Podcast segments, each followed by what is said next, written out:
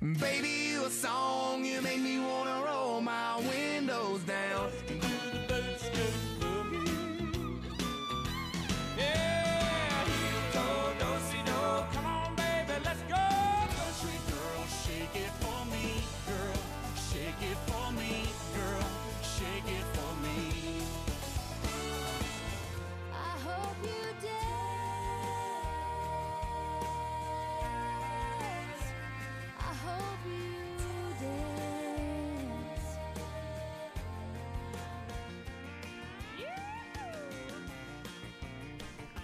Hey there, welcome back everybody to the number one country SmackDown podcast. If this is your first episode, thanks for joining us. This is the podcast where we break down two number one smash hit country songs in a head to head SmackDown battle. But here's the catch one is from the current decade, where as we're recording this, a decade is changing.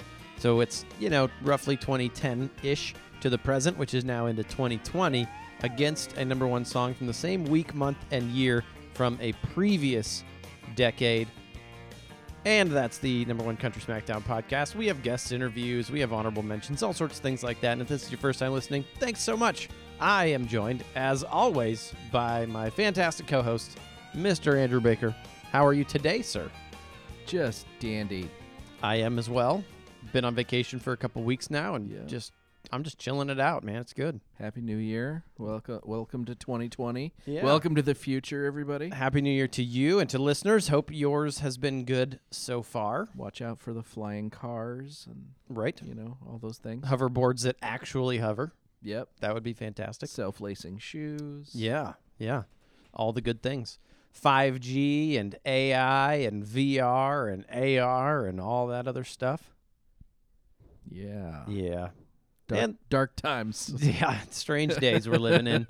And uh, there's still country music that's being released.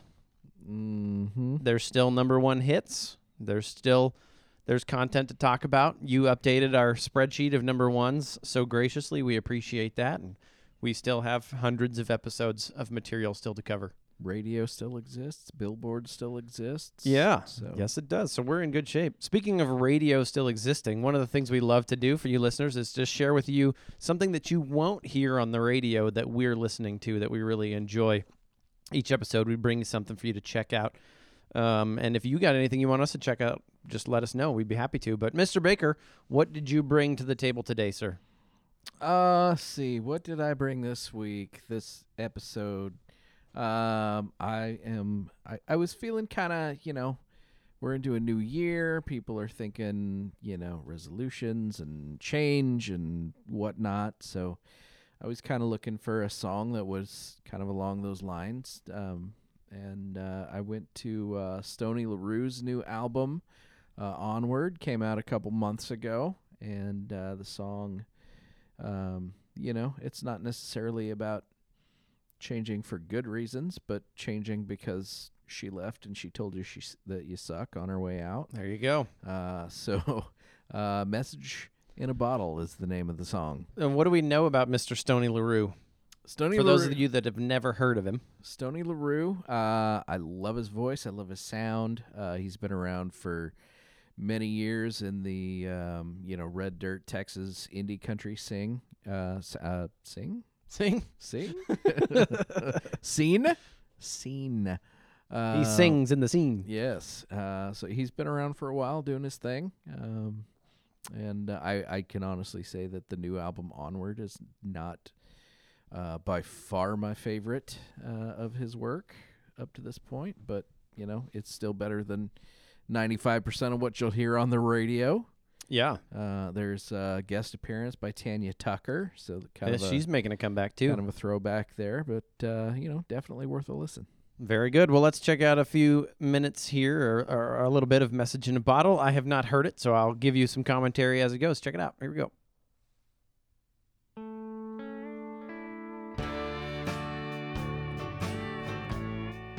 Based on my taste that you know, I love it already. Yep. That whining steel. It sounds like it came out of a time machine or something. Like yes. So much acoustic guitar.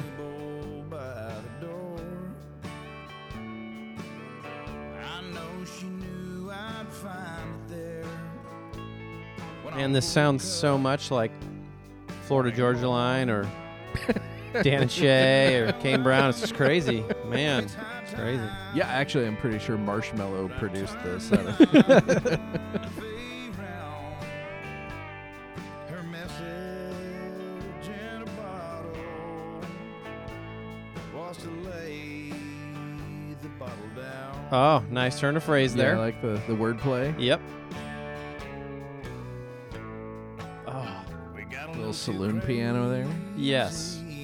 And the rim shot snare drum. Like, somehow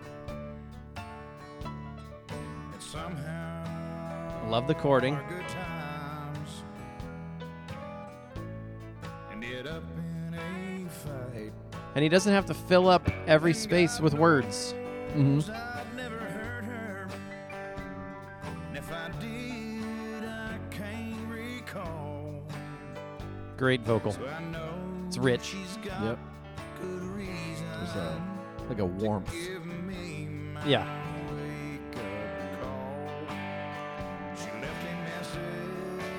The electric guitar kicks in more in this chorus. Mm-hmm. on the table by the door.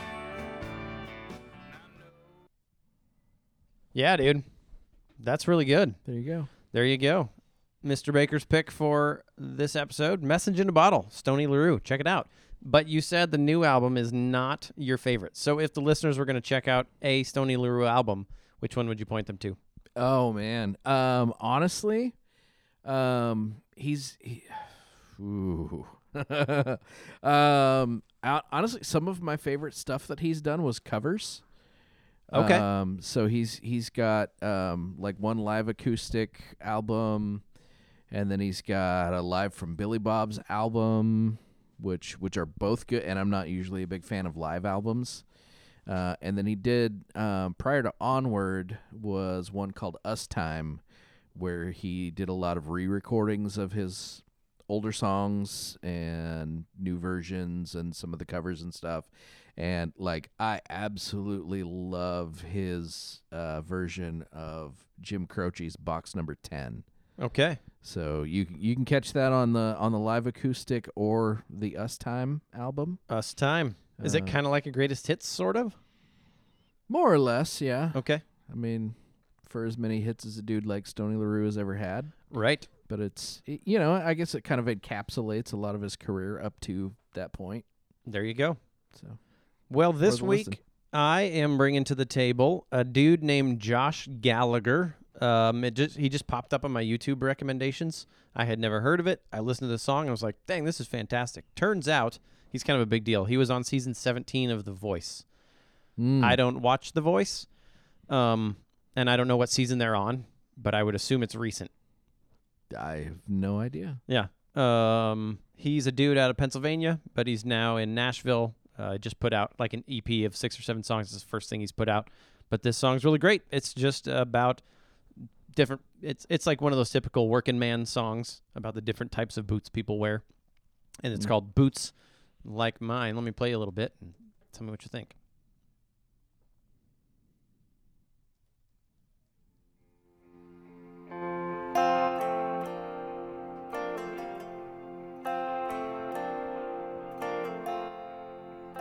I'm waiting for the the snap track to kick in. It is the 2019 song. There's boots like mine on the billboard by the highway exit 209. He doesn't sound like he's from Pennsylvania. All No. signs point down to Broadway if you want that shine. To me, he sounds like Eli Young. Actually, not Eli Young, but James Eli from Eli Young Band. Mm. Boots like mine. Eli Young is actually two people, Eli and Young. Mike Eli? I I don't know. Oddly enough, I almost went with an Eli Young band song for my currently listening. They're on my list as well. It was it was a little too poppy though. Is it the new one about church outside? Uh, Saltwater Gospel. Yes. that's the one. Yeah, That's a. It's on my list of upcoming songs. nice. I call dibs for next week. none of this has anything to do with this song. No. What do you think of this? I like it.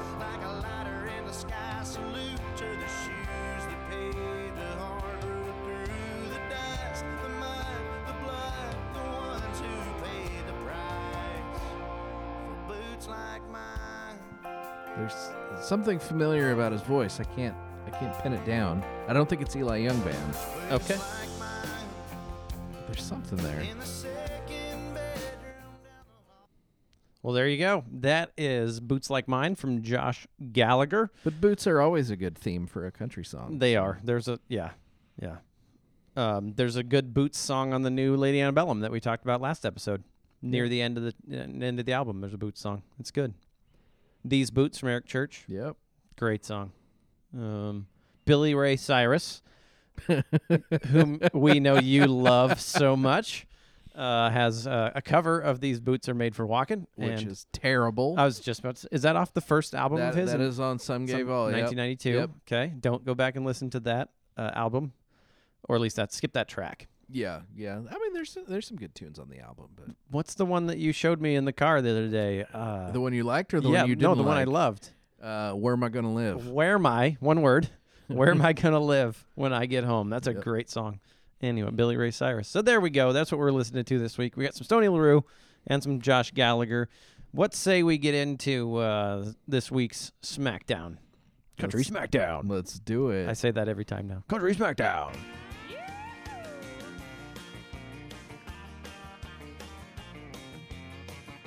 We are keeping it somewhat recent, just going to 2018, December of 2018, and December 2008 for this week's SmackDown. Um, a, a couple of uh, of big songs. I, I, guess you could say huge songs. Really, I mean, statistically, yeah, maybe yeah, one more so than the other. Here's what we're talking about. the uh, the title we called for this episode in the teaser last episode was popcorn chicken. popcorn chicken. How did we come up with popcorn chicken? Uh, well, one of one of these songs di- uh, deals directly with chicken, With chicken, and that is Chicken Fried by the Zac Brown Band, and uh, 2008. The the other is a corny pop song. There you So go. There, It there is- you have it. It is corny pop song, and that is Speechless by Dan and Shay. And I would guess that many of our female listeners are already angry that we called it a corny pop song. Here's the thing you referenced Speechless as a corny pop song. I think there's plenty of people that would argue that Chicken Fried's a little bit corny as well. It's it's a little bit corny, but it's it's um you know, it's it's like small town hokey rural corny. There you go. Yeah. It's Not popcorny, yeah, I mean it it which is a whole other food. I think it's it's at least to some degree self aware. But I, I, I feel like it's I think it's done in earnest and Yeah. it's you know um yeah, it's just a different kind of corny. There you go. So popcorn chicken. We're talking about Speechless by Dan and Shay, December 2018, and Chicken Fried by Zac Brown Band, December 2008. Let's get into it. I tell you, I had to do some research on who even is Dan and Shay. I had heard the name like in passing, but I I honestly didn't know any of their songs. I didn't know anything about them. I had to look it up. Um, they met in Nashville in 2012. Mhm. They had both been artists before that. Um, Shay of Dan and Shay. What's his last name? Mooney. Shay Mooney. I learned that. Yep. Dan Smyers. Um, Shay was on T Pain's record label. Yes. Did you look any more into that beyond just that he was on T Pain's like record like label? whe- whether or not there's anything accessible that Yeah. you can listen to. No, I did not. Okay, listeners, do that and let us know. Like, what did Shane Shay Shay Mooney do on Nappy Boy Entertainment. on Nappy Boy Entertainment, T Pain's label? And if it's just some crazy hip hop or pop, like we want to know that because that's relevant to this. We should have looked. which you know, um, for me, like forever from now on, T Pain is the monster from Masked Singer. So, There you go. and I loved it. So. If you're a masked singer viewer, let Andrew know because he wants to know that he's not alone. I had never watched it before. Um, and uh, what did I? Uh, yeah, so they're both solo artists. You got anything else about Dan Smyers? um, no, Okay. actually, not really. Yeah, just t- the T Pain thing jumped out at me. Yep. Yep. Um, Dan Smyers is from Pennsylvania, and Shay Mooney is from Arkansas. Within two months of being in Nashville together, they were already signed to Warner Brothers. wow. Yeah, like that's pretty good. They started right out of the gate touring for. Did you see who they opened up for in their first tour? Nah, I skipped most of that. Who do they sound like to you? Oh, um, gosh, to me or to you? To you. You said it. Hun- Hunter Hayes. That was their first tour. Was a supporting act for Hunter Hayes. yeah. That was when uh, when we decided we were doing Speechless. When I started playing it, like I had no idea like what the song was, and then I I heard it and I went, oh yeah, I heard that song accidentally one time. I thought that was Hunter Hayes. Yep. So when I was doing some research, found out their first opening tour was for Hunter Hayes. I just thought, oh, that's really interesting. I am not a Hunter Hayes guy. Not so much. I don't know if there's a lot of guys that are Hunter Hayes guys. There you go. I, I had somewhat hopes from his first album based on how many instruments that he could play and how talented of a musician he was and like the, the return of Gary LeVox, you know, but Yeah. but it didn't didn't didn't take. Uh, and after that tour, he they were out with Blake Shelton uh, in 2015, kind of when Blake was you know putting out some some junk. Um, they're currently, as we record this, they have another single that's number one right now. It's called 10,000 Hours, featuring Justin Bieber The Beebs. on country radio. Yep. Yeah, yeah. Well, I can, I can tell you the the first thing that I ever became aware of Dan and Shay um, was they had a song on the soundtrack for The Shack. Oh, The uh, the I'm familiar with the movie. The movie. Of, I'm not familiar of, with the soundtrack. of the book. Yeah. But yeah. They had a a song on there. Was it a country song? I don't remember. Okay. I just remember that it was there. Their name was on it. Yep. Yeah. Well, let's get into this song. So I had to do some research on who they were in the song. So this song, nine weeks, number one at the end of 2018. So, I mean, statistically, that's a big song. That- That's huge. Um, Dan and Shay wrote it along with a dude or gal, I'm not sure, Jordan Reynolds and Laura Veltz. Jordan Reynolds, he also wrote their uh, other hit Tequila, and he's got a Thomas Rhett co-write. And then Laura Veltz, somewhat unknown, but she had an Eli Young band cut. Wow, that's two Eli Young band references in one episode Wow. and uh, one for Reba. So you know they kind of been around. Um, this was the second single off their third album, this self-titled album. It's their current current album. Their third number one hit when they released it back in uh, 2018. It debuted in June, took to December to get to 2018.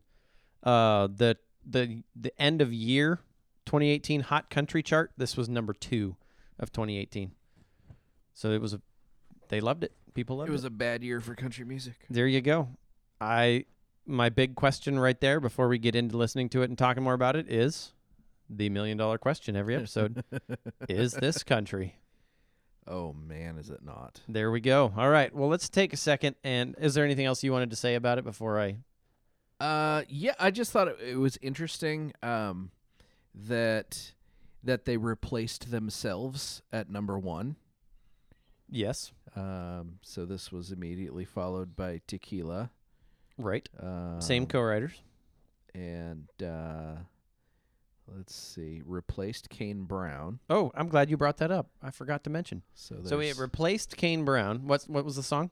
uh, lose it. Okay, don't know it. It replaced Eh. Kane Brown and then they replaced themselves. Yeah, but I mean, looking at kind of how all of this just kind of mushes together into just grossness. Um, All right, we know where you stand already. Cat's out of the bag there. this this song, like I said, replaced Kane Brown, who was number one for one week, immediately following Bebe Rexha's reign of terror on the country chart. With So, meant to be. yes, We are which we already talked about. Yep. Yeah. So we went Interesting. From, we went from Bebe Rexha to Kane Brown to Dan and Shay to Dan and Shay again. Oy. and I don't think I remember what came after that, but um, But I bet it sucked. there were uh, three three songs that sat at number two during the amount of time that i- in those nine weeks that Ooh, I love that you bring these. This is cool. What were they? uh, well for most of that run it was tequila Oh, okay. So they had number one and number two yeah until they replaced themselves with number one. exactly Okay. Boy, how Uh, boring is that? yeah uh, and Kane Brown lose it Okay. sat there I don't. I don't even know that one. and uh, Luke Combs she got the best of me Okay. was in between There. It's not one of my favorite Luke songs, but at least there's something of somewhat value. but there. it's it's still so much better than the rest of it right. uh, So then I was sitting at home yesterday watching hockey, and out come Dan and Shay to perform Tequila live in the intermission between the periods. Oh. Yeah. Nice. Yeah. How was that? Uh, fine. just a fine pop performance. Um, I wasn't paying close attention at the start, so I didn't see who was performing, and I didn't realize that the long-haired guy. I just thought he was like a rhythm guitar player. So I was like, "Oh, this singer's decent." And at the end, they were like, "That's Dan and Shay." I'm like, "Oh, I'll be darned. That's Huh. who they are." Okay, cool. All right. I would not have guessed that though. Yeah. Yeah. Anyway, those are some good numbers. I twos. wasn't watching hockey yesterday, so I It was- missed it. I like to watch. It's the outdoor game where they play outside in a football stadium. Oh yeah, yeah. So they were playing like in Houston or Dallas or something like that. Oh, okay. Yeah. Anyway, let's uh let's dig into a little bit of uh, speechless here from from Dan and Do we have to? Can we just like skip this Ca- part? Just just talk about it and skip it. I'm gonna No? get all emotional because, like, you know, I get, I get, it, it just t- touches me in the feels. reminds you of your wedding. Oh, so much. Oh, that snap tracks. I love it. It's so good. Maybe it's more like an ice pick on my eardrum, like just getting tapped with a little hammer, like just tap tap right on my eardrum. Got some piano and bass and snap track. Pretty straightforward vocals, but here comes production, right? That's so much production. You get the the harmonized vocals. I mean, it's going back several episodes when we talked about "Die a Happy Man." It it's the same vibe. It's the same feel. They're both like wedding songs. Yep. um, you know, it's it's a nice ballad type song, but it's you know definitely more you know pop or or R and B than it is country. Yep. That's what my wife said when she heard this. She said, "That's just a standard R&B song. Yeah. That is not a country song." And if you listen to the instrumentation right here, you know, Can you imagine if K-Ci and JoJo had done the song like Right. 20 years ago? or Would've- Brian McKnight, would have been so good. would have been a smash. Yeah. And this right there, that hip hop cadence, Uh-huh. that Yep. is R&B right there. Yep. Even NSYNC or the Backstreet Boys could have done this. Yep. Yeah, totally. Anyway, mm, mm, mm, mm. There you have it. Speechless by Dan and Shay. I'm speechless. Uh, in turn, uh, so for you listeners, first episode, if it's you, uh, we break our songs down in three categories. We give them each a score out of 10 points, 30 total. Winner gets a million bonus points. Um, and a brand new nothing. yeah, yeah. Um, so, uh, first category we look at is lyrics and content, followed by vocals and instrumentation, also known as sound, and uh, cultural significance or impact. Let's talk about the lyrics and content. So, it the song is just two verses, and then it has a repeating pre-chorus and a repeating chorus. Um, so, not a whole lot to it. It's just a typical love song. It's about a guy. He sees his girl coming down the stairs. Interestingly, people think this is a wedding song, but if you just look at the lyrics, it has nothing to do with a wedding. It's just about he sees her coming downstairs saying she'll be down in five minutes. That's how I know it's not a wedding song because no bride is going to tell his groom, I'll be down in five minutes. Um, it's just they're like in a room or at, Yeah, at their well, house or something. I mean, I don't think it's it's necessarily that people like think it's about a wedding. I think it's just been used for a lot of weddings. and the video is all about Yeah, weddings. yeah. Yeah. Yeah.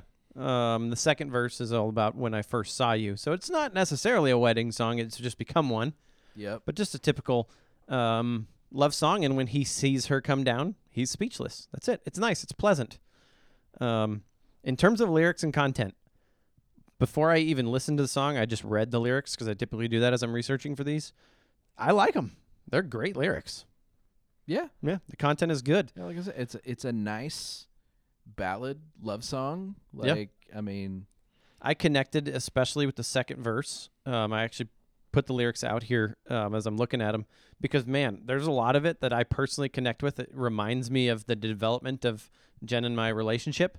Um, it, it totally takes me back. The first time, three things. The first time I saw her, the first time she actually talked to me, which were not at the same time, and then the first time I knew that I loved her. Like, and this these lyrics. So like, it the second verse says, "It started out when you said hello, just did something to me, and I've been in a daze ever since the day that we met. You take the breath out of my lungs, I can't even fight it, and all the words out of my mouth without even trying, and I'm speechless." And you know, the first time I saw her was that way. First time that she talked to me in line at a laundromat, where we were turning in our and return, getting back our cleaned military uniforms. Uh, the first time I saw her was in uh, the initial training in the military called AIT, the the uh, advanced training that you do for your job. And she was out calling cadence in front of the platoon, and she probably is so embarrassed I'm telling you this, but and I was just like, man, that girl. And we were only mm, 18 years old. I was like, man, that girl is smoking. Whew. And uh, she had PT shorts on and white tube socks and t-shirt tucked in with a bright orange PT belt. Oh, belt it's those white tube socks. There you go. Every time. tennis shoes, and uh, I was just I was uh, like in the words of Chris Janson, I was done, just done. Anyway, and then she said hello, and then um, when I we were at a retreat at a very rural retreat center in nowhere, Colorado, in the mountains, and I was in the main kind of fellowship gathering halls, cafeteria area, and she came down the stairs, and I saw her, and I was just like, I'm in love, I'm totally in love, and this song like it it captured that exactly. And now from from this point forward, every time you think about that memory, you're gonna hear Dan and Shay playing over Unfortunately, the video in your mind. yes. So I, though it's they're they're cheesy, you know, kind of romance lyrics. I really like the lyrics and content. Um, and in comparison with a bunch of the number ones from 2019 that I called just "Hey Girl" songs, you know, Yeah. "Hey yeah. Girl, slide on over in my truck," Yeah. you know, songs. Um, this is way better than that. So, like, yeah. Um, I give it uh, lyrics and content eight out of ten. I like it. Okay. Where are you at? Uh, I'm I'm close. I'm I'm thinking, I'm thinking it's like a seven. All right. You know, because, you know, I again we always have to to consider you know through the the lens of is it country, which kind of plays more into the sound category, Right. But at the same time, like, um, you know, you could definitely have a very country version of this song with the same lyrics. Um, Yep. You know, just a different, different voice, different tone, different, different texture to Exactly. the song. As I was listening to it, I was thinking if this would have been done in the flavor of Chris Young off his first major label album, which we discovered is not his first album, but his first major label album, in the sound of Getting You Home or The Man I Want to Be, that sound and his voice, I would love this song. Right. Yeah. Um, and like, um, there actually is a version of the song that they released the following summer, uh, s June of nineteen, um, that had uh, guest vocalist Tori Kelly on it, who we've we've talked about previously. Yep. She guest vocal um, Die a Happy Man was on yeah with on, Thomas Rhett. on the kind of mainstream pop release version of Die a Happy Man. They made the pop even poppier.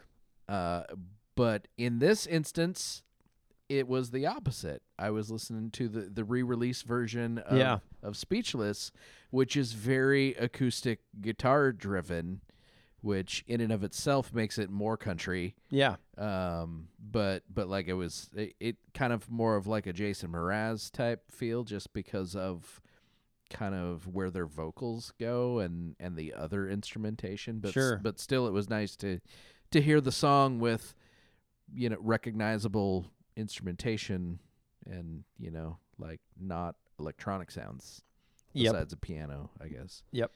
Um, but coming back to the the content aspect of things, I like I said, I give it a seven because I, I feel like it it um, could transcend genre if it if it had you know the right instrumentation to go with it. There you go. There you go. Uh, second category vocals and instrumentation or sound. Um, this for me is where it takes a serious downturn. And I mean serious. Yeah. So lyrics and content I love, sound I don't love at all. I would love it if it wasn't trying to classify or categorize itself as a country song. I still wouldn't love it. I would understand it more. Be like, yeah, that's a fine pop or R and B song. Right. Yeah. Uh, it is very poppy. Very. Um, if there are elements that make up a traditional country sound and instrumentation, this is not them. There are there are none of them. Null and void. Yeah.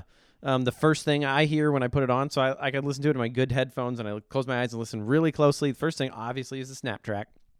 Um, and halfway through the first verse, if you listen really close, there's beatboxing back there. Like somebody's back there going, and it's like, what? Why is that there? I missed that. Yeah. Well, don't bother going back. Um, it's driven by the piano. You can hear some electric or acoustic guitar, and then uh, some more electric guitar picks up.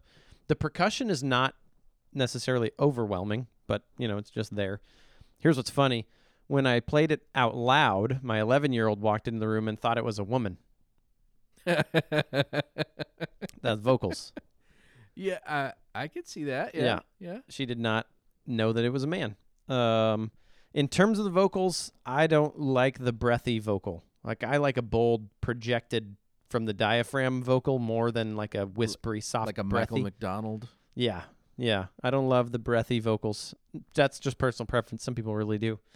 Um, and you know the voices, the vocals in the first verse sound fine, mostly natural, but when it goes into that first chorus, it just sounds so auto-tuned and overproduced and phony.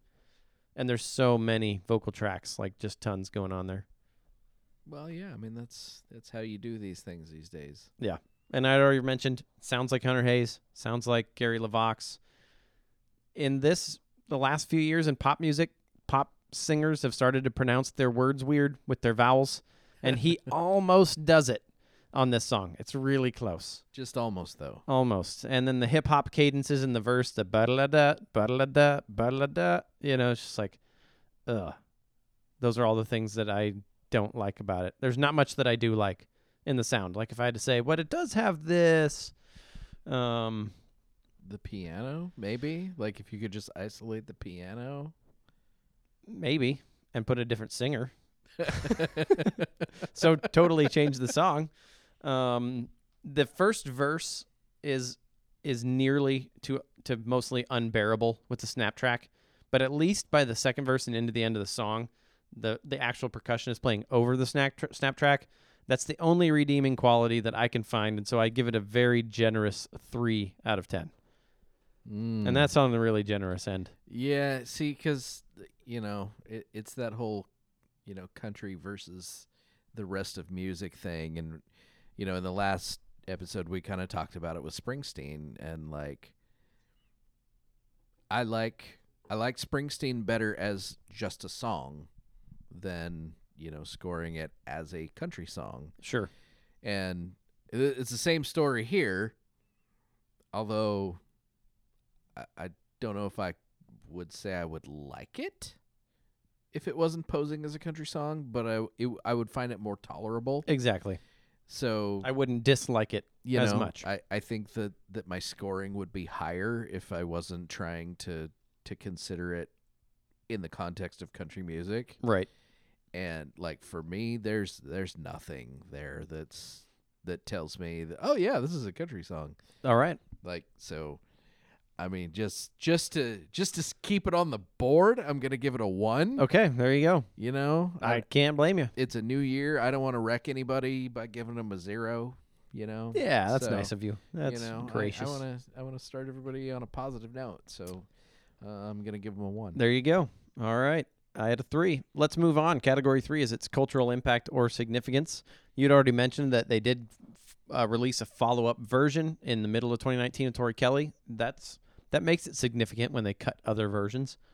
Um, as of right now, uh, the video has 75 million views of the actual song. Uh, the Tori Kelly version has about 45 million views, but not bad. The video, I mean, the video's kind of it's it's nice. It's just their weddings. I wonder if they planned that strategically. Like, dude, let's get married at the same time. I could make a lot of jokes right there, but family friendly show. I'm not going to. Um, let's get married at the same time and film them so we can make a video. That'd be perfect. Are they actual weddings? Who knows? They look like it, or they're really elaborately staged videos. I'm guessing it's their actual weddings. Listeners, if you know, write in, let us know. Um, it sold as of as of uh, December. It sold five hundred eighty thousand um, records. Here's the question for me that will determine its cultural significance. Will if the pendulum continues to swing as it has been this year to a more traditional sound, will these guys stick around? Like, will these guys have a staying power career? Like we're about to talk about Chicken Fried in a, in a minute. It's been around now, still regular rotation 11 years later. Will these guys still be around as the pendulum swings back towards a more traditional sound, which I believe it is? I am banking on them not sticking around. I do not see them having a long career in quote unquote country music. And uh, so then, I believe the cultural significance of this is not too substantial. I can only give them a five. What do you Mm. think? I am going to ruin your day. No. um, be, because like like I've, you know, we've talked about previously. Like cultural impact isn't always a good thing, and kind of kind of my view. First of all, uh, you know, if we went back through, I don't know. Like I can't think of another time that an artist replaced themselves at number one. Maybe some Taylor Swift or something. Y- She had five singles off that first album. Could have been. We'd Yeah, have to go back How over many the of them were number one? Yeah, I'm not sure. Um, but my my thing with with this is I feel like after Speechless and after Tequila was where we started to see the pendulum swing the other direction. Yep. And there was starting to be some pushback. Yeah. Um, you know, going going from from Speechless for nine weeks, then you had Tequila for four weeks. After that, you've got Luke Combs at number one, Which song? Beautiful Crazy, Okay. replaced by Morgan Wallen Whiskey Glasses, That one's growing on me. uh, replaced by Blake Shelton God's Country, Uh huh. Back to Whiskey Glasses, back to God's Country, Okay. and then the Get Up. and it's all downhill from there on the chart. So well, and and that's that is the chart from there. Yeah. You had once the get up kicked in, um, God's Country bumped back up for one week. Yep. And then it was the get up for umpteen weeks. Yep. And then the get up was followed by the Marshmello Kane Brown collaboration. Yep. And now we're back to Dan and Shay with Justin Bieber. Oh, that's right. There you go. So I feel, uh, and you know, I guess probably Blanco Brown is to blame, but I feel like we were we were starting to see momentum Oh, going yeah, the I other way, going here. and Ah. everything like a switch flipped, and now we're going back the other direction again. Mm. And you know, like I said, cultural impact uh, and importance is not always you know what we would view as as positive. Right. So based on what has happened since then and the fact that we're back to Dan and not just Dan and Shay, but Dan and Shay with Justin Bieber Oh. at ah. number 1 for what are we at 10 12 weeks ish now. and still going. I it's a 9 as far Oh. as I'm concerned All right. because because we start with like the movement started and they snuffed us out so Yeah. fast. Yeah, but Luke Combs hasn't released another single this year, and Jon Pardi hasn't, and they're all about to. And yeah, but I hear where you're going. I do. I, I- hope I'm right So that we don't hear much more of them. Yeah, I. All right. I need a. I need a minute. you need a minute. Well, I, I here it takes me a minute to do Uh, math. I'm gonna. so I'm gonna stop pounding on the table here. they snuffed us out. Uh, so I've got a uh, eight out of ten lyrics and content, three out of ten vocals and instrumentation, five out of ten for cultural significance, which puts me at a total sixteen out of thirty. Pretty generous, I feel like. and I'm at 17 Wow. because of a one and a nine. Yeah, totally, totally. In the second two. Uh, But for the record- but I, I don't like this song, but if it was done by if it if the content of the song, even the melody, keep the same song, keep the same. I don't love the hip hop cadences in the second verse, but I could get over it if it was done with if it had some steel and it had some, you know, more acoustic guitar and acoustic drums, and a and a Chris Young or somebody like that vocal, I would love it. I would love the song. But that's not what they gave us. No, who would you want to hear singing it? Um, I I like the Chris Young idea. Um, I could see. Oh man, I could see Brad Paisley doing a really Yeah. a, a really strong version of this. Yep, I agree. You know, With a lot of his tele guitar Yep, singing yep. throughout. Yep. Yeah. Um, that would probably be be like my first pick for this song. That's a good pick. it, it I could feels, totally hear it. It feels like something he could do. Yeah. Well, there you have it. Let's back up 10 years to December of 2008 to a song that I just absolutely stinking loved at the time, and I still love it now. And that is Chicken Fried by the Zac Brown Band. Great song. Do you remember when you first heard it? Oh man. Um. I remember when you hadn't first heard it. Yeah, I, I was gonna say I I probably I probably was introduced to it by you. Yeah, I was like, dude, you got to hear this. And then you listen to it, and, you, and then you, you saw the video, and you're like, wow, that guy doesn't look like what I thought he would sound like. Yeah, yeah. I I, uh, I shared it with you when it first came out. Like, you got to hear this. Um, I, it must have just come out on the radio or something. I don't even remember how I heard it, but it I loved it. Uh, You know, it could have been at the time I was a part of this website that would send you emails of a bunch of new songs that you would rate and provide comments for. I don't remember what it was called, and it would Mm. go back that that that information would go back to record labels about what they were going to put out as singles and stuff. I could have heard it on there and just been like, "Oh man, that's fantastic." I can't even did remember you- what it was called, but Did did you put it in your your playlist on MySpace? in my top eight Back friends and whatnot. Yeah. uh, uh, 2008. I might have. I might have. Anyway, this song was huge.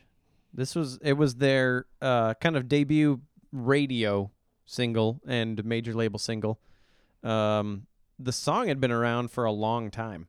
He actually Yep. started writing the song in the 90s, which is kind of crazy yeah. that didn't come out till 2000 didn't come out major label till 2008 uh, then the third verse uh, the the patriotic verse was inspired by 9/11 right. it was written by Zac Brown with Wyatt Durrette who was a frequent co-writer of his. And you know since then I mean we're talking 20 years now. He's written a ton of stuff with many different artists but definitely Zac Brown's right-hand man. Let's see. He was a co-writer on Colder Weather Knee Deep Toes as she's walking away Jump Right In um, and you know many others lesser known uh, Zac Brown songs and a few others from other artists as well. In fact, somebody just recently I was listening to put out their first something and it was co-written with him and they specifically wanted him to. That's oh irrelevant. really? But Uh, anyway, a couple couple I had picked at uh, actually just mentioned a minute ago. Uh, he co-wrote uh, "Beautiful Crazy" and "Even Though I'm Leaving" with Luke Combs. ah, that might have been it. Even though I'm leaving, I think is what I was thinking of. Oh, Yeah. Okay. That was it. Yep. Um, he, so he is a good writer. This was the first single off Zac Brown Band's fourth album, although it was their first major label debut. Debut. They had three albums and uh, or, yeah, I guess they had three and then a a live album even before the Foundation, their first major label came out. So I guess maybe it's their fifth album. Well, for whatever. It was their first number one. As of right now, they have 13 number ones. So this was the first of many. You must Um, be using a different chart than me. Probably. I didn't use Billboard Hot Country. I've got them at nu- at eight number ones. Okay. I think mine was maybe all charts.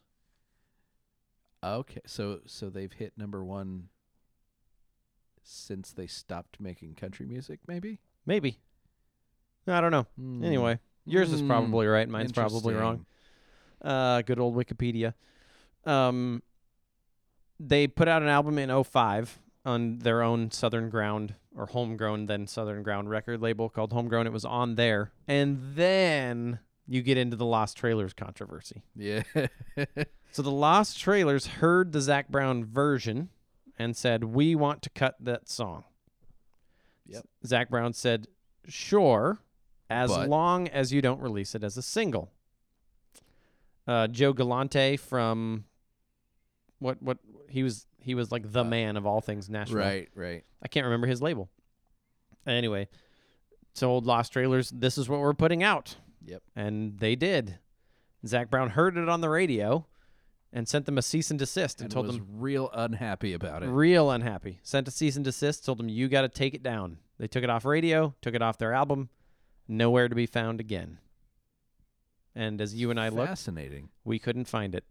And uh, that yeah, there, there's a couple videos out on like YouTube of of uh, the Lost Trailers performing it live, but if if anybody can find a recorded version anywhere, I would love to hear about it. Yeah, me. I'd like to hear it. Yeah, Yep. totally. But uh, you know, it it got a lot of attention for Zac Brown because he told off Joe Galante, which was a big deal at the time. Yep. And for what it's worth, the the uh, Lost Trailers version uh, did chart as a single. It hit number 52 Ah, on the uh, country hot uh, hot country chart for Billboard, and then obviously the, it charted.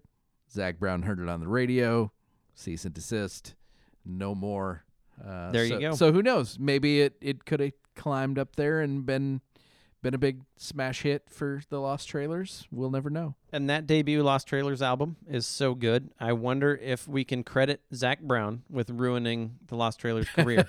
had the Lost Trailers had Chicken Fried, maybe this would be a whole nother story. Maybe so. Maybe so. Who knows?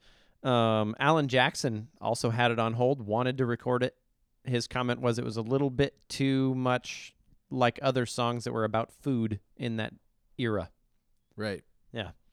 I could hear him doing it though. I saw one of the YouTube videos with it would be boring though. Like an Alan Jackson. It probably would be. boring. It would feel like I still like It's- baloney. it's nap time. Yeah. He he's got a food song I still like baloney came out right about that time, which I actually really love that song.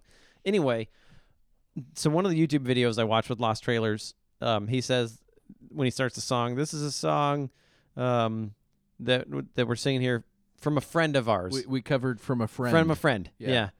I wonder if Zac Brown considers them friends. Uh, that's, that's a good uh, good question. Yeah. I don't know. I, I feel like you know if it if it truly was like a label exec forced their hand and was like this is the single, you know. I bet that's what it was. Um, you know, I don't think you can fault the Lost Trailers for that, but I don't know. It it feels like a little bit of a, a sticky wicket in some ways. Yeah, and, I agree. Um, you know, maybe maybe some bridges were burned there. Who knows? I would guess. I think so. Well, let's uh, let's just give pleasure to our ears and take a few seconds here to listen to some of Chicken Fried.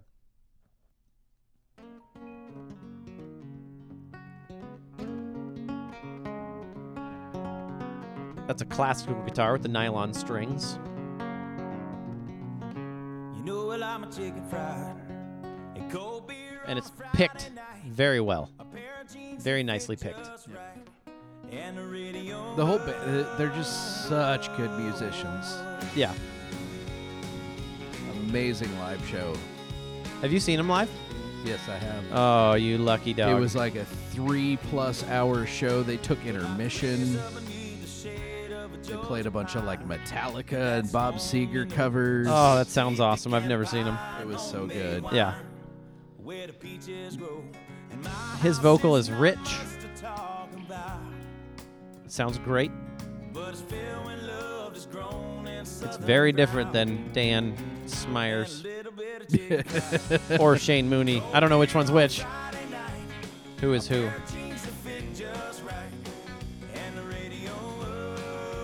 Of vocal harmony.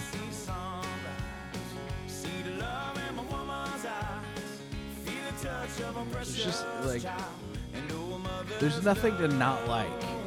Right. Some people might say it's hokey. things in life that mean the most. Not where you live, I'd, I'd say more you drive, or the price really like more of of like an homage to simplicity. Yeah. And if it wasn't for a reference to Georgia specifically, like this could be anywhere, really. I mean, Yeah. yeah. Yeah. Anyway. There you have it. December 2008, Chicken Fried by the Zac Brown Band. I love it. I feel like it's probably not the caliber of everybody knows this song like Achy Breaky Heart was in the last episode where everybody knows it. But um, It- it- probably not achy breaky heart, but it's up there. Yeah, but in the last 11 years it's been out, I think a lot of people know it. Oh yeah. Yeah. Yeah. I mean, if you could, if you could just like narrow it down to the time frame that has existed since this song came out, Yeah. I would bet you like most everybody would go like, "Oh yeah, I've heard that." Yeah. Yeah. Um, it is. Let's get into it. Lyrics and content. It is a kind of cheesy, kind of cliche Southern list song, for the most part. Yeah. Yeah. Yeah. It's got three verses and a repeating chorus, but there's a breakdown chorus near the end that comes at the end of the second chorus. That's, or I guess it'd be the end of the third chorus. That's kind of like a bridge in its own way, even though it's the same words, and then it builds back up. So it doesn't have a bridge, but it's kind of like it. Um, I love in the lyrics content. I love the imagery. You know, it's you can almost like sense it, and you can almost smell and hear and taste what he's talking about. Mm-hmm. And and I very like down home, just rural yeah, feel. but kind of sweet, kind of syrupy, kind of fried. Yeah, yeah. Um, and oh, then man, I want some chicken and waffles now. exactly, but then sort of unrelated. Um, when I saw the music video after hearing the song, like the music video, they portrayed the song perfectly. Like the images you see in the music video sound exactly like what the song sounds like. You know what I mean? Yeah, I It's like it brought to life what I saw in my mind. I don't know if I've ever actually seen the video, It's great. but I I can definitely imagine how you know how the lyrics of this song would translate visually. It's got a soldier in it. It's got a bronco. It's got people at a bonfire. I mean, it's got you know, Chickens. ch- uh, there are chickens. Yeah, there are chickens. Uh, it actually starts with a chicken. Um, the the I don't know a philosophical second verse. I don't know what you call it, but uh, I love that second verse. It's funny how it's the little things in life that mean the most, not where you live, what you drive, or the price tag on your clothes. There's no dollar sign on a peace of mind. This I've come to know. So if you agree, raise your drink with me and have a gla- ra- have a drink with me. Raise your glasses for a toast to a little bit of chicken fried. That's that's good. Amen. That's good words to live by. Amen. Yeah, amen. Right there. Um, and then naturally, um, as a combat veteran, I resonate with the third verse about you know thanking God for life and stars and stripes and freedom forever fly, salute the ones who died. Like I'm into all that definitely. Um, I would score it more highly if it wasn't for the just it's a little bit cheesy, just a little bit hokey, a little bit cheesy. So I can only give it a six out of ten, even though I love it, because it's just a little cheesy. Wow. Wow. I'm surprised. I didn't say I don't love it. I love it. It's just what a, did you give little Dan and. Shay in that again? I gave them an eight out of ten. Wow. This is just another. If you just read the lyrics of this song, it's just another cheesy list song. I don't know. There's a lot of cheesy list songs. I feel like like like I feel this song more than a lot of cheesy list songs. The song resonates with me on a level that a lot of those just list songs don't. But don't you think that's because of its instrumentation? Because of the way it sounds? Like it might not if it sounded different. If it was Alan Jackson, would it resonate with you the way it does? if it was Alan Jackson, I would feel like I just need to take a nap. See, I think But- a lot of what well- resonates is the way it sounds combined with the yeah, lyrics, I, th- I which think is what there's a there's a combination there. Um, but but I do feel like it's you know the content of of the list, I guess, in a way, is is really what because I mean you could you could do a list song that sounds like chicken fried and have it be about things that don't resonate with me on That's a true. personal level, That's true. and I wouldn't like it as well. Yeah. And you know, I mean, If you asked people, you know, if you asked non-country listeners or like, yeah, non-country listeners, you know, what core elements are in a country song, they're going to say, mm, probably like fried food, pickup trucks, America, and you know, simple living. It's cliche. That's like the cliche answer. Yeah, I And that's know. what it is. I, I've I've definitely asked that question of people, and I don't Excuse me. think anybody has ever said like simple life or rural life. It's all like my truck broke down and my wife left me and my dog died Yeah. and Yeah. you know. So I mean, th- it's close. All right. so what'd you give Not it? the same. Uh, I'm going nine for content. Okay. Just, All right. ju- You I mean, it. it. It speaks to my soul, Yeah. Yeah. and you know, it just, it just like, it makes me feel warm inside. There you go. Now, going on to the next category, instrumentally and vocal instrumentation, it speaks to my soul. That's where I just think and love it. In my opinion, this is where the song shines, where I feel like it kind of lacks through the cheesy vocals, or, or sorry, cheesy lyrics and a little bit hokey, cliche.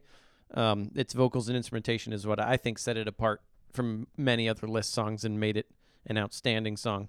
I love the picking on the classical guitar. think that was awesome. When his vocal comes in, it just sounds great. It doesn't sound overly produced or anything. When the rest of the band comes in, it doesn't sound like layers and layers of fake harmony sounds. It sounds genuinely like a bunch of different dudes singing harmonies, which is great. Um, instrumentally, you get a lot of fiddle and Yep. uh, a lot of that uh, uh, um, classical guitar. Uh, electric guitar kicks in, drums. The bass carries the song. I feel like. Yeah.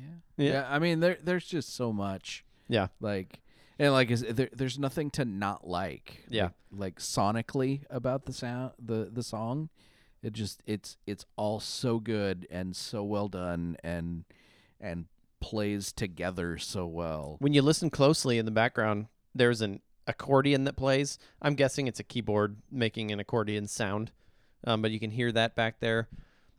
I'm always a fan of boom chuck percussion, you know, that has that rhythmic boom chuck boom chuck like this song does. There's there's rarely a boom chuck song I don't like, so I'm into that. Uh, It does get me a little bit like it's very appropriate for the song, but it is really cheesy when they have the drum rolls in the patriotic verse on the third verse for the stars and stripes, and you have the drum. It's like, of course, there's gonna be a drum roll right there. That's super cheesy. Gets me there. Um, but the rich vocals, huge harmonies, the breakdown chorus. Let's stop stop there and talk about the breakdown chorus. Acts like a bridge, sort of, but it almost has what I would consider to be a reggae sound. Do you hear that? Mm, I'd I'd have to go back and and listen again. Let's see if I can get us there. I probably can get us there. Let's see here. We don't want to hear speechless again, that's for sure. I think we're going to get to it here in just a second. Oh, this is probably going to verse 3, huh? Yep. May freedom forever fly like our chicken fry and cold beer. See the love in my Is it coming right here? Feel the touch of a precious child and know mother's love gets a little chicken fried. Yeah, this. Cold beer on a Friday night. A Yeah. That sounds like reggae to me. just right. And the radio Not anymore. Now it builds back into the big. So it's it's just for this long. Yeah, yeah. That's got a reggae sound to me, which I like. What do you think of that breakdown? yeah I don't, I don't think i ever like consciously would have would have gone there because it's it's so short and Yeah. and isolated but but i think that that does sort of you know it's like foreshadowing Mm-hmm. for for like toes Yep. down the road Yep. and the the kind of jimmy buffett feel Because they definitely have a lot of that. yeah Yep. Um, the song sounds great when you listen to it on the radio. It sounds even better when you listen to it in good headphones, like in a quiet space with your eyes closed and you're just really listening closely. It just sound it makes it even better. So, um, I'm going nine out of ten only because ten just I've done one 10 out of ten and I regretted it. You know what I mean? which one was that again I think it was check yes or no. oh yeah which I love, love, love. Maybe this would be 10 out of 10 if it just had a steel guitar playing too, although the fiddle is sufficient. or work a harmonica in there somewhere Oh, there you go. There see, there you go. There's my 9 out of 10 instead of 10. i've got it at, at a nine also All right, why is that? Uh, it just, like I said, like all of the instrumentation is so good and so well done, and it blends together so well, and it just it it just feels cozy to Yeah. me. You Yeah. know, even even like if it was just an instrumental version, take away the lyrics, it it just it's so good. Yep, I agree. I agree.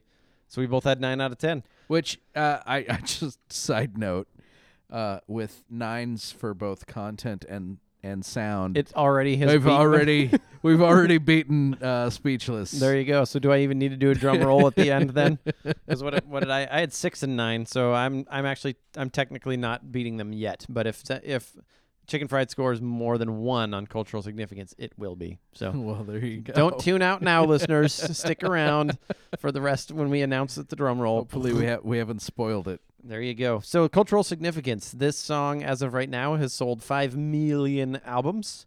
Um, it was the 2009 Song of the Year, Single of the Year, and Video of the Year. Um, the official YouTube video, like the actual video, has 100 million views. Um, It is number 39 on Taste of Country's top 100 country songs of all time. yeah, I believe that. And there's that. Yeah, that's awesome. So that I mean, right there, That's a big deal. like how many country songs have there been? Yeah, And this is this is considered by some to be the 39th best. gr- greatest country song of all time. of all time. That's pretty significant. Um, let's hope Dan and Shay never make it on that list. Um, I feel like this song, you know, they had been around for a long time when this song came out, multiple albums independently, but this song launched them from local indie Atlanta based ish artists to, or maybe even regional in the Southeast, but to mega superstars. Oh yeah. Yeah.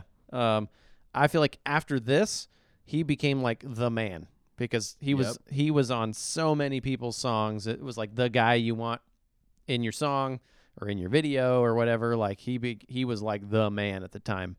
Um, Jamey Johnson was that way when he released his. Then you just heard him on so many people's songs. Yeah, I don't.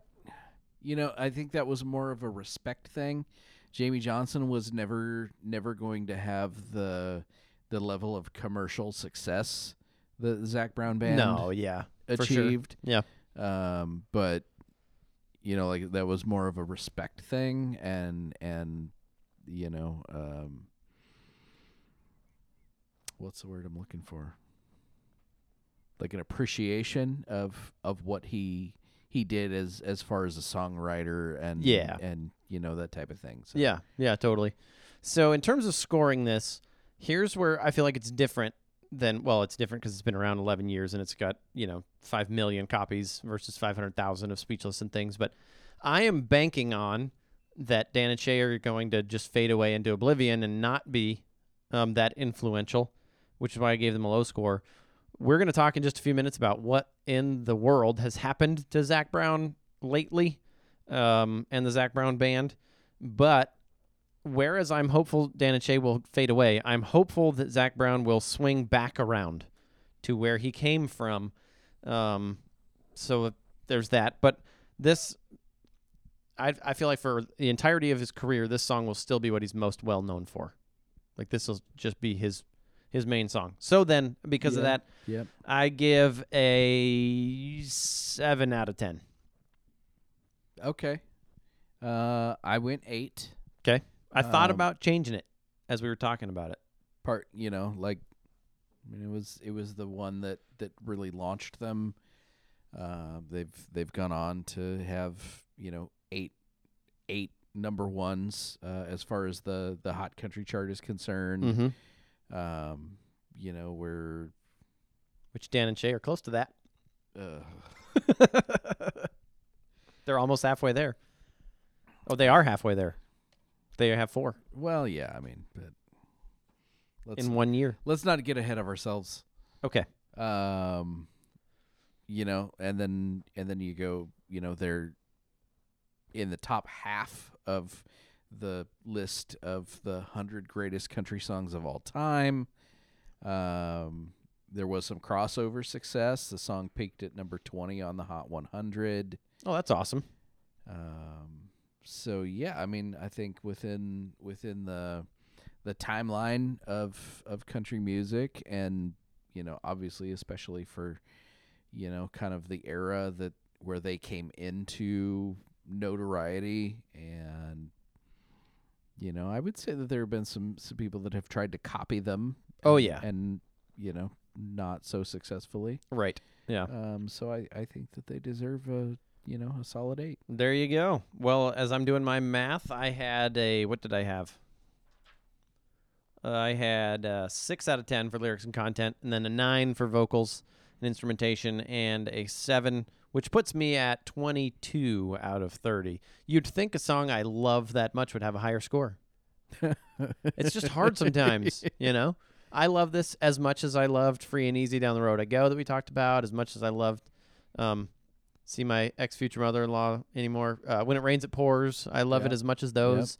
I don't love it as much as "Check Yes or No." That holds a very special place in my heart And I don't top feel favorite like- song of like- all time. Check yes or no even was your winning song that episode. It wasn't, but I still love it.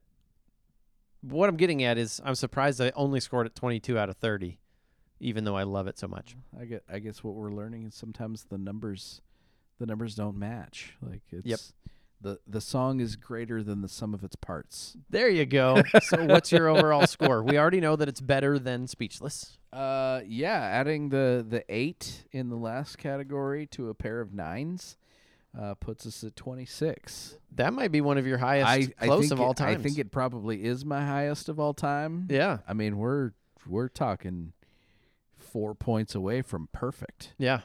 Yeah. So And, you know, in my I- heart, it's perfect. and I'm surprised, but I I didn't like I knew it was gonna be high. I knew it was gonna smash Dan and Shay, Yeah. but you know, I I didn't really expect it to be like all the way at the top comparatively. There you go. So Well, drum roll. That was a bad drum roll. We don't even need it anyway. Um, I had him 22 uh, over Dan and Shay with 17, and you had him 26. So let's just suffice it to say, Chicken Fried by Zac Brown Band destroyed Speechless by Dan and Shay. Listeners, if you want to comment on that, especially if you love Dan and Shay and you don't like Chicken Fried, let us know. we just want to hear where you're coming from. We don't promise not to ridicule you on here. We might but we at least want to know like why like well, in, and even if we do, it'll be in a in a fun bantery type All in way. fun, It yeah. won't we just want to know on what grounds you could like speechless better than chicken fried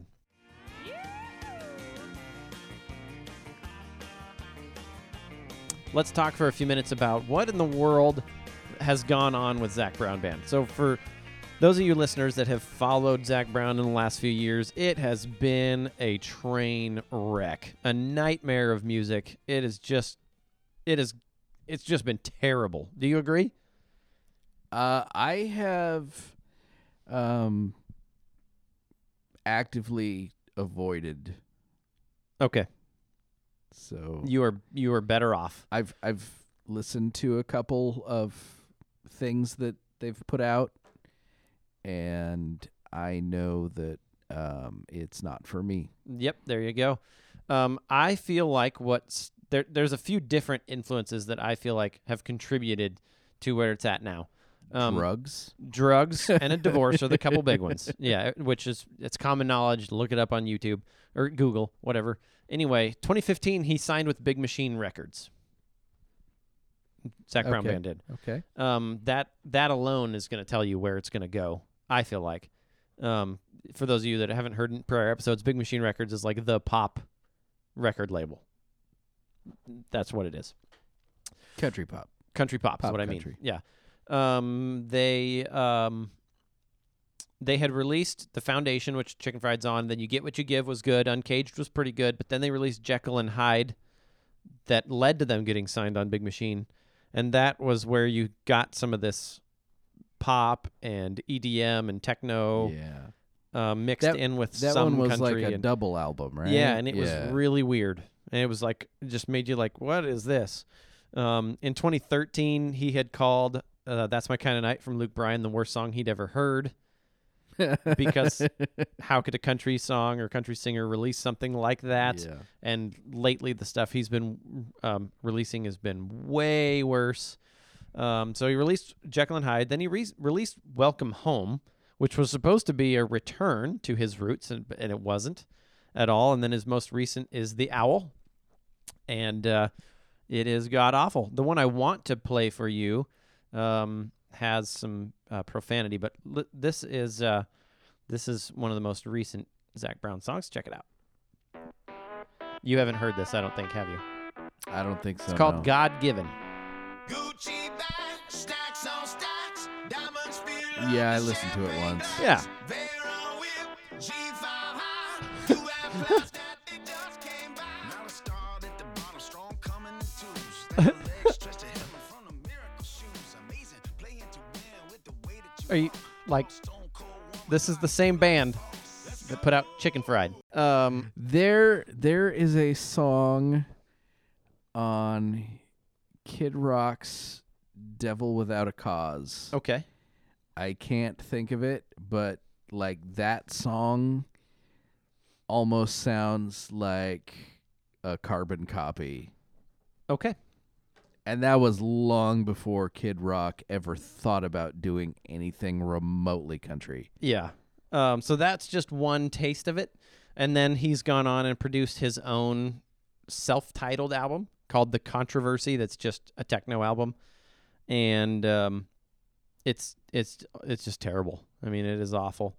So here's the thing. He says that you can't categorize him into just one genre of music. He just makes his art, and if you don't like his music, then you just don't understand his art. Yeah, that that was one thing that that I had writ was like if if you don't get it, that's your problem Yeah. kind of a thing. Yeah. Like that But if it's being classified as not country but just pop, then it's really bad pop. yeah, it's it's just ugh. Yeah, it is just ugh. Um, in 2016, he was arrested in a hotel room with cocaine, marijuana, prescription pills, and three strippers. Good times. Subsequently divorced. Yep, yep. Um, so life is just he has not been handling his difficulties in life well. Let's just say that. or you know, fame even maybe. It it could be could be the fame that led to you know, that that Could be. type of behavior and Could then be.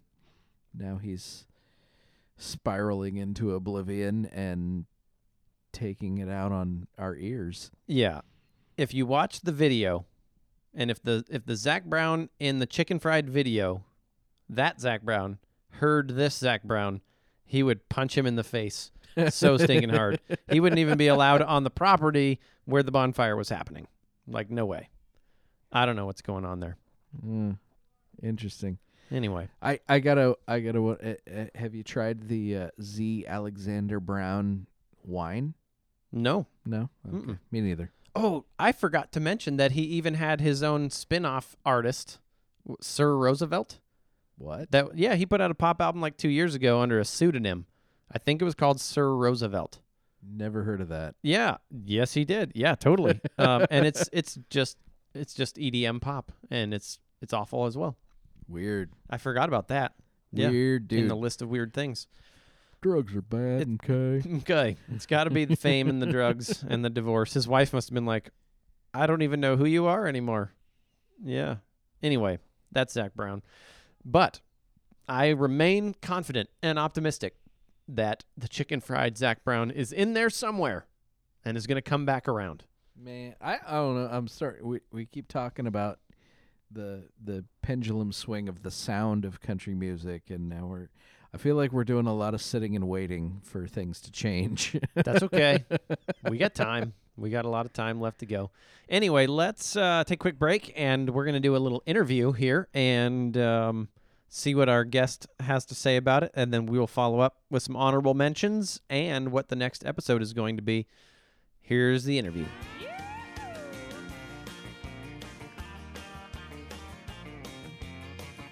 Alrighty, friends, we are joined actually here live and in studio this time with Andrew off the mic now, but joined by my great buddy, Mr. Gary Van Horn. How are you today, sir? Hey, I'm doing well, Jesse. How are you doing today? Awesome. Typically, when I do interviews, they're off site at a different time and then they get kind of plugged into the episode. So it's great to have you sitting in here where we normally record, with Andrew, and we're all together. This is awesome. Thanks for coming over. Yeah, very cool. Thanks for having me. So the premise of the show is we put we we attempt to just show the evolution or the yeah evolution is good of country music throughout the uh, throughout the decades by putting songs head to head in what we call a smackdown, which is two songs going head to head. We we rate them on a variety of different categories and give you know one song a victory over the other. And it's just in an attempt to show the way that country music has evolved over the decades. So you're going to be listening to two song clips. They both are number one smash hit singles, but one uh, is a uh, one's a smash hit single from this decade. The other one you're going to listen to is a smash hit single from the same week, month, and year, but of a previous decade. Very cool. Yeah. And then each episode, we have an objective guest, an, an unbiased non country music listener, yourself, That's me. that come to weigh in on the songs. So the first thing I always ask our non country music listening guests is, what do you like to listen to since it's not country? Uh, I, I listen to a very wide variety of music, um, but I'd say primarily right now it is uh, electronic, um, modern classical, and uh, post rock. Very cool. Very cool. Is there, if so, for listeners that are intrigued by that, is there an artist you think people should check out that you enjoy? Um, I was just listening to an album called Weather by a band called Tycho. All right. You played me some of them at your house. Yeah. It's good. It's good. Yeah. It's like music for concentrating or focusing or. You know, and everything I just listed there, a lot of my listening habits are formed around my work. There you go. Looking at a lot of uh, computer logs and things like that. So focus and not too distracting, calming. Uh, these are things I look for. Yeah. I love that. Some of our other guests have been musicians, so they've got a good critical ear on songs. You are what I would describe as an audiophile. Yes. So you you have a keen ear for what sounds good and right. Mm. So I'm ex- because of that I'm excited that you're on the show today. So first song I'm going to play for you. Yeah, right. This the first song was a it was a number 1 song in 2018 for a long time. It was a very popular song. It's by a, uh, an artist a duo called Dan and Shay. The song is called Speechless. Speechless. Have you ever heard of it? I have not. All right, let's listen to a little bit and uh, just tell me what you think. Big country hit song 2018. You say you'll be down in five. The smell of your perfume. So I love the vocal already, but the snap track immediately pops to mind as something I, I don't enjoy. I would agree with you, I know that I'll be a but you love the vocal. Yes. second that I see you. I like that he layered his vocal. hmm You won't be surprised. It happens One of them is Dan, and one of them is Shay. Oh, okay. So they're it's a not duo. layered. It's actually a duet. All right. Well, always on a night like tonight. it very well could have been layered. Thank God you can read my mind. It's 2019. Stranger things have happened. Look at me Yeah. with those eyes. I'm speechless, staring at you standing there This is the chorus. hmm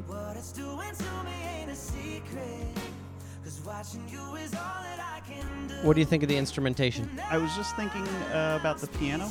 I do enjoy the piano uh, quite a bit. It's a good, um, strong piano sound, very natural sounding, Mm-hmm. but not overpowering the vocals. I've noticed uh, modern recordings oftentimes will overpower the vocal with Oh, yeah. instruments like that. Yeah, yeah. It's your typical love song. He sees the girl, he's in love with her.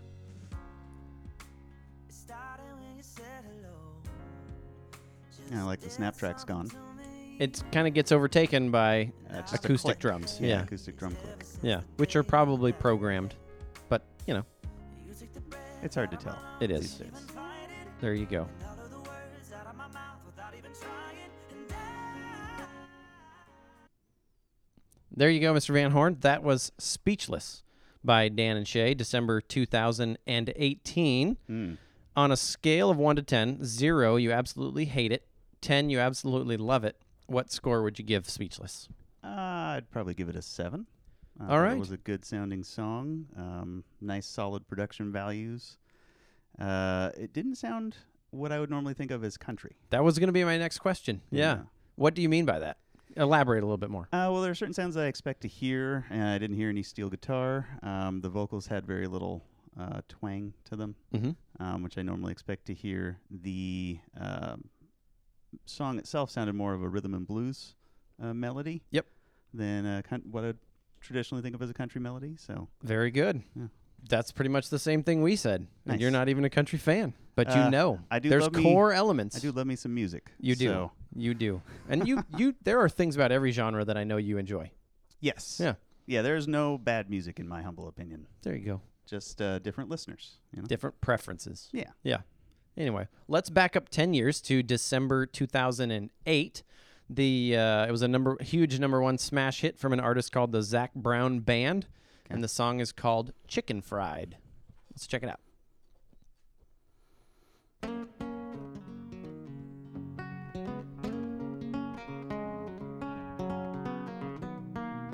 Nice little bit of picking guitar. On the classical, yep. Yeah. You know well I'm a chicken fried. A cold beer on a Friday night. A pair of jeans that fit just right. So I blame 2008 for the echo on the vocal. The reverb, yeah, Yeah. and delay.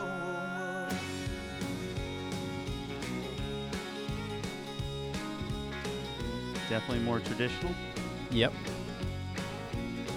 Fiddle. Well, I was raised up beneath the shade of a Georgia pine. And that's home, you know. Sweet tea, pecan pie, and homemade wine. Where the peaches grow. In my house, it's not much to talk about. You loved the last vocal. What do you think of this guy? Um, I think also very good. Uh, I, I think country music has a lot of strong vocalists. Yeah. Honestly, and, and uh, good in a different way, Uh-huh. Um, a little more twangy, for Yep. sure. They did layer the vocals a little bit there for the chorus. It's a big band. There's like seven Yeah. members. So it's possible there's just multiple people singing. yeah. And I think you're right, because you can sort of pick out a, a different tone for the higher pitches. Yep. Yeah. Instrumentally, what do you think? Um, it's fine. It, it so it runs into the problem I, I have a, a lot with a lot of uh, more popular country music. They're what you expect to hear is what you get, right? And they're such good players that you get exactly kind of the same thing over and over again. And it's not that it's bad; it's just that I, I feel like I've heard it before. Okay. Yeah. Sure. Um, and there's just not a lot of personal style, so I couldn't pick out a lot of these players from other country music There you go. instrument players that I've heard before. Like, there's not a lot of unique going on here. Right. Yeah. Right. And I do, I do, I'll admit to seeking unique sounds. Yep. Uh, quite often. That's why you're all over the genres and everything else. Yeah, it totally is. It Yeah. totally is. And that's why I don't land on country an awful lot. I mean, the things Right. that I do land on are more unique, like Junior Brown. Um, you know, Johnny Cash has his particular sound. Yep. You get what you what you expect out of that. Um, yeah. Yep. So Andrew and I were talking about this a, a few, a little bit before you came in. But if there were going to be, you'd mentioned um, uh, pedal steel earlier. If there were going Yep. to be sounds or instruments you would expect in a country song, what are they? Uh, definitely be pedal steel, uh, fiddle or violin, Mm-hmm. um, stand up bass. Uh, would expect a banjo, perhaps. Yep. Uh, but not always. Um, Yep. And and if you're playing the drums, it's probably going to be with brushes. There you go. Instead of sticks. Yep. So yeah. If there were going to be themes discussed in a country song, and you just had to kind of guess what they would be, what would you guess? Uh, it'd probably have to do with home, hard work, girlfriends, um, maybe losing something important to you, uh, or the value of America. There you go. There you go. A lot of that's covered in Chicken Fried. Yeah.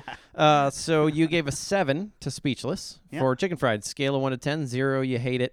Ten, you'd love it. What do you give it? So people are going to probably be mad at me. I'm going to give it a four just because I feel like it wasn't unique enough. Okay. I didn't find it interesting. Not Yeah. that it was bad.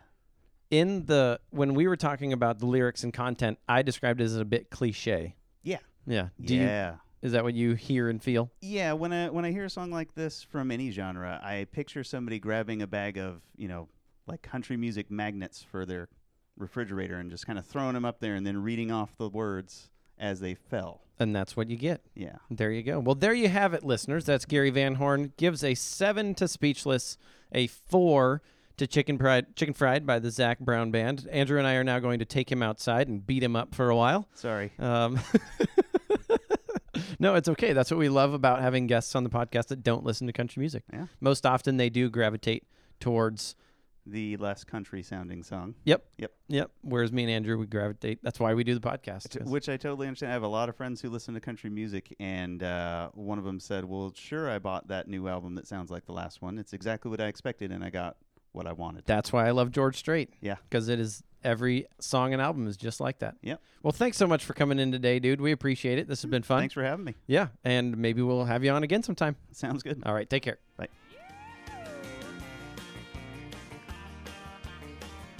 All righty. Mr. Baker, there we have it. Gary Van Horn guest interview. He loved him some speechless. Indeed. I I am he lives on a farm. He has farm animals. He um yeah. and he listens to classical and EDM while he's out tending the. Yes, critters. the animals and such. Interesting. I know. So weird. I would have guessed he would really resonate with chicken fried. It's, uh, I'm very surprised. it's a shocking juxtaposition. Yeah, for me. He is one of my closest friends, and I might have to reconsider. I don't know. anyway, no, I'm kidding. But there you go, listeners. Uh, there you go. And you know, objective non-country listeners um, don't love the sounds of uh, chicken fried nearly as much as Andrew and I do. To to us, it's nearly a perfect song. Well, and and they're wrong. And so I, they are because I can't imagine anybody like, man, I love Speechless. It's so good. I just, I don't get it. I don't hear it. Anyway, there you go. Let's talk honorable mentions. We're backing up to 1998. We've got Faith Hill uh, with "Let Me Let Go." It was the third single from her third album, Faith. Here it is. I've never heard it. Don't know anything about it. Oh. It's got a steel guitar. I kind of just remem- remember that line from the end of the chorus where she says, "Let me let go." Okay. A lot of steel guitar. Ooh. Drum brushes. I don't know this, but if it stopped right now, I would like it. It would be your favorite Faith Hill song. It would be. Huh. This could be a pop song. Yeah, I mean, yeah. it, it, yeah. I'm sure it probably had some crossover success. It sounds like 1998. Yeah. It's nice. D- do you want to hear more? No, not really. Okay. There you go. 1998. Uh, it must. Oh, sorry. Let let me let go. Faith Hill. Next up is man Valentine's Day. It is Valentine's Day coming right up. So uh, um, we got a couple of great love songs to cover on the Valentine's Day episode. That's all we need to tell you. We don't. We're not going to give it any funny or mysterious uh, title to the episode to, It's to get you intrigued. It's just Valentine's Day. It's the the Valentine's Day special. it's going to be another episode like Free and Easy and When It Rains It Pours, where we love both the songs. And it's going to be, Yeah, I I think think so. it's going to be I a think so. close battle. So tune in here in just a couple weeks for that'll be episode nine, the Valentine's Day episode. We would love it if you would interact with us. You can send us some emails with your thoughts on what we're talking about, or in particular, hit us up on our Facebook page. It's Country Smackdown. Let us know um, all the different things we say. What would the listeners think? We'd love to hear from you. So hit us up, get in touch. We'd love to interact that way. Um, rate, subscribe, tell all your friends if you're enjoying the show. Let somebody know about it so we can continue to add to our global listeners. That would be awesome. and um, yeah, yeah, Mr. Baker, thanks for joining me again today. It's a pleasure as always. Of course. I of course. thoroughly enjoy it, and I'm looking forward to getting all romantic, talking about Oh, yeah. Valentine's Day songs. Yeah, I think we we should like bring in some candles and you know, we'll just we'll just just bathe in the in the love. Well, in the good words of Dan and Shay, now I'm speechless. all right. Well, we, we gotta set the vibe, man. there you go, it's setting the Valentine's vibe. Day. there you go. Um, maybe it probably wouldn't work for your wife, but we could have my wife as a guest vocalist. She's not a huge fan of country music, but she listens to it with me a lot. I know she knows both of these songs, or at least she knows one of them. Mm. But she might be fun to to hear her talk about them. Maybe since Valentine's Day and all. Yeah, yeah. Maybe maybe we should just have our wives do the show. We'll give them the songs Yeah, and just they can they can do the show. have at it. Does Does your wife listen to the show? Uh, she she's definitely listened at least once. Okay. I don't think mine has heard a full episode yet. My my daughter actually seeks it out Yeah. and and listens to it and then comments to me afterwards. Great. Yeah. She's like, "Yeah, I could tell that you were totally like doing this thing that was making the microphone make a weird noise, and it went Oh, on no. for the whole, sh- you know." So Oh. she she like critiques me and breaks Okay. me down emotionally over like little technical things. And you come back all self conscious. yeah. Nope. I don't think anybody I know actually listens. Well, a couple people have commented, you know, but nobody. Yeah. My wife, my own wife. I love you, babe, if you're actually listening to this. More than the whole world, but yeah. Well, see, but that's good because she'll never know that you told the whole story back at the beginning of the show about you know the first time. That, Yeah. So There you go. All right, man. It was great sitting here with you, listeners. Thanks for hanging in there with us. And we will be back in a couple of weeks with episode eight, Valentine's Day.